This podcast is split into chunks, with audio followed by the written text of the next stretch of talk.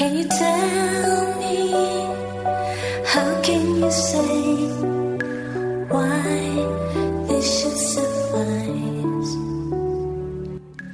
好，我是冰糖。我是夜色咖啡，今天的节目是一篇有声小说，摘自我在豆瓣开设的专栏“想我就看电影”，由夜色咖啡和我一起为大家演绎。小说之后会有电影票送出，别走开哦。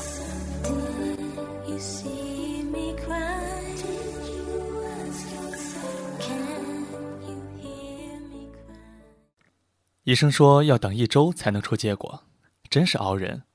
索性在那之前什么也不想。从妇科出来，苏晨想走楼梯下去，步梯口应该在走廊的另一头。走到了，发现楼梯旁边竟然还有一个诊室，和别的诊室比起来要冷清得多。门上挂着心理科的牌子。苏晨站在门边往里看，一个病人都没有，只有一个穿白大褂的男大夫背对着他在浇花，很清闲的样子。本来要鼓起勇气才赶来的科，竟然撞上了，而且难得人少，不进白不进。大夫您好，白大褂转了过来，是个挺年轻的男医生，眉眼看起来不太像太难说话的样子。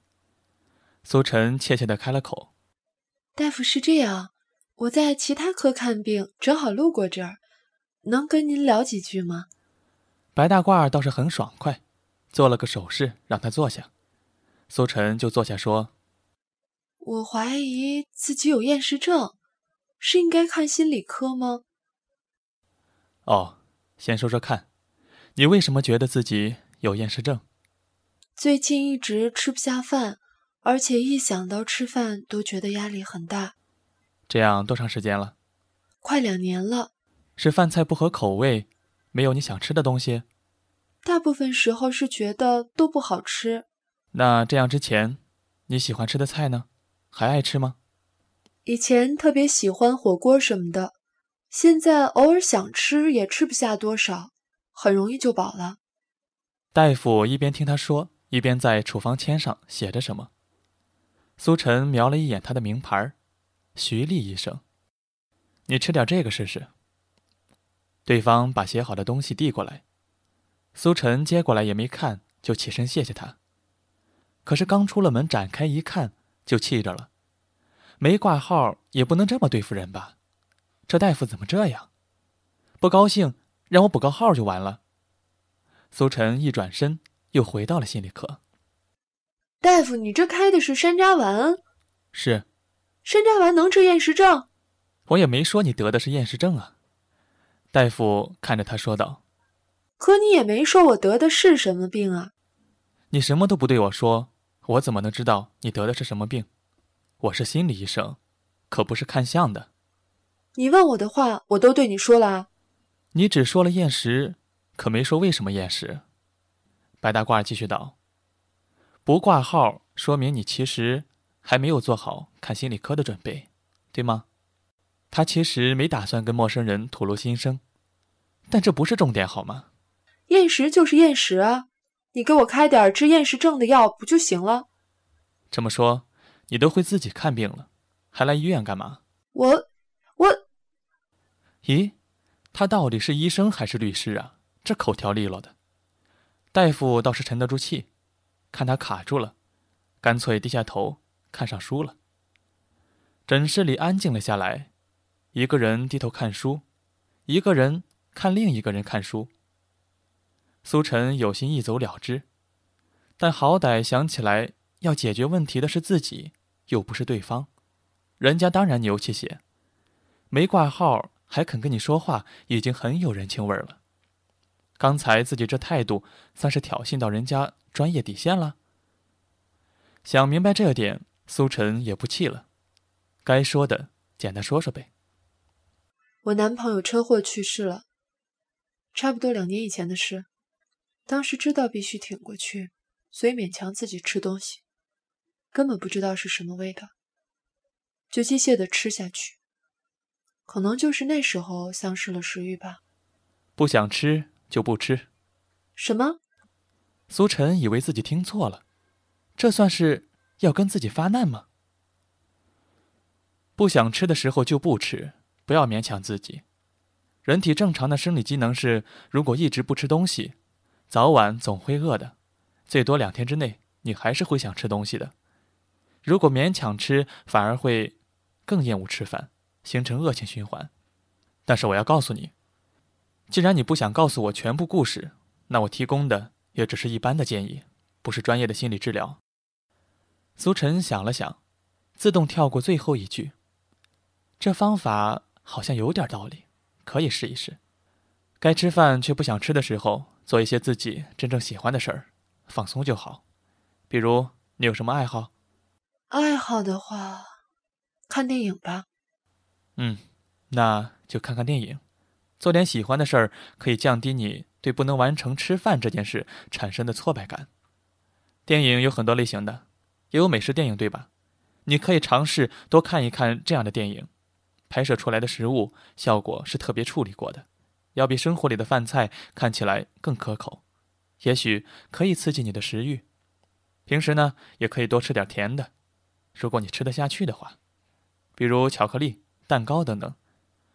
糖能够增加人的满足感，当然了，不要长期吃太多的糖，那和吃太多盐一样不好。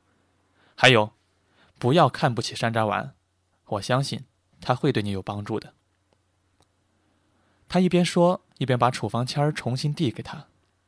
苏晨对这位徐丽医生有点改观了，他双手接过处方签儿说：“谢谢您了，下次如果再来，我一定挂号。”大夫笑了起来：“我希望你吃山楂丸就能好，不然每次像挤牙膏一样逼着人说话，我也很辛苦。”这家伙还真是得理不饶人。苏晨只好说：“借您吉言。”离开医院的时候，天气晴朗，太阳不晒，还有点微风，很舒服。他边走边想大夫刚才的提议，美食电影有很多呢。不过他还提到了甜品，苏晨自然就想到了浓情巧克力。这是部老片儿，家里应该有 DVD。可等到回家真正看起来的时候，苏晨才意识到，这张收藏了这么久的碟儿，自己竟然并没有看过。到底为什么觉得看过了呢？是因为杨震提起过，还是因为太有名了？电影的画面徐徐展开，穿着红斗篷的一大一小两个身影，拖着皮箱在路上蹒跚而行。大大的俯拍镜头下，整个小镇和房屋都显得那么小，一种童话的氛围蔓延开来。单身母亲要在一个宗教气氛极其浓郁的小镇上开个巧克力店。并不是一件容易的事情，这似乎也成为了一场战争。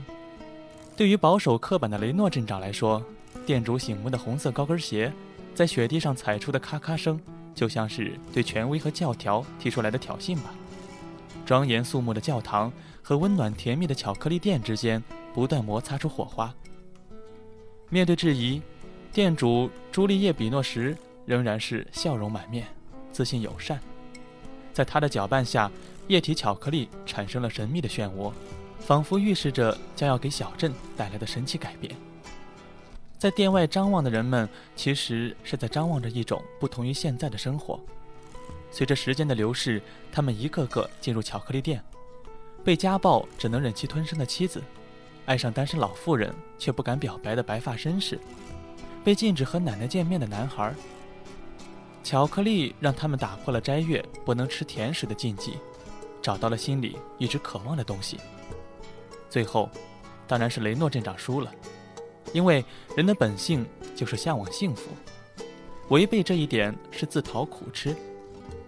这家巧克力店的特色是巧克力被加入了各种不可思议的原料，比如辣椒，然后再做成不同的形状出售。加了辣椒的巧克力，到底是什么味道啊？苏晨突然好奇了。嗯，明天要去找找看有没有卖的。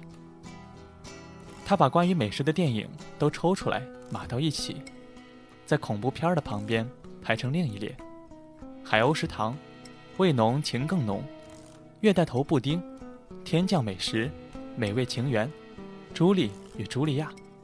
哟，还挺壮观的一排呢。饭前，苏晨拿过床头那张愿望清单，写上了另外一项：吃到辣椒味的巧克力。他的目光在。结识一位新朋友这项上停留了一下，又把纸折起来放回了原处。坐在餐桌前，不再想逼着自己吃掉一整碗饭。今天的菜看起来似乎也顺眼了一些，嗯，不错。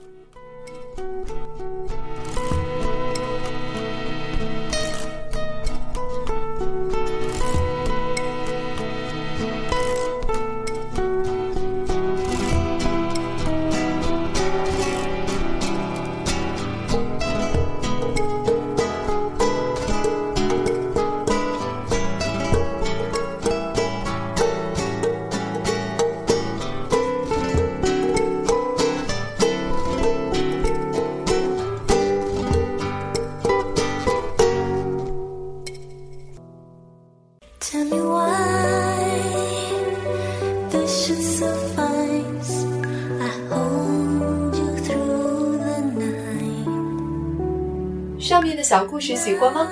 如果喜欢的话，可以移步到豆瓣搜索专栏名字“想我就看电影”，可以读到更多章节。在二零一四年中秋节之前转发本专栏的链接，还有机会获得电影票。获得的方法有两个：第一，关注新浪微博“冰糖电影”并转发该条置顶微博；二，关注微信公众账号“冰糖电影”，按收到的提示信息操作。两种方法都需要你在转发时加入自己的评论。评论越精彩，机会越高。冰糖会选出评论最精彩的三位读者，每人赠送一张电影票兑换券，并公布他们的书评。欢迎你的意见和拍照哦！下期节目再见。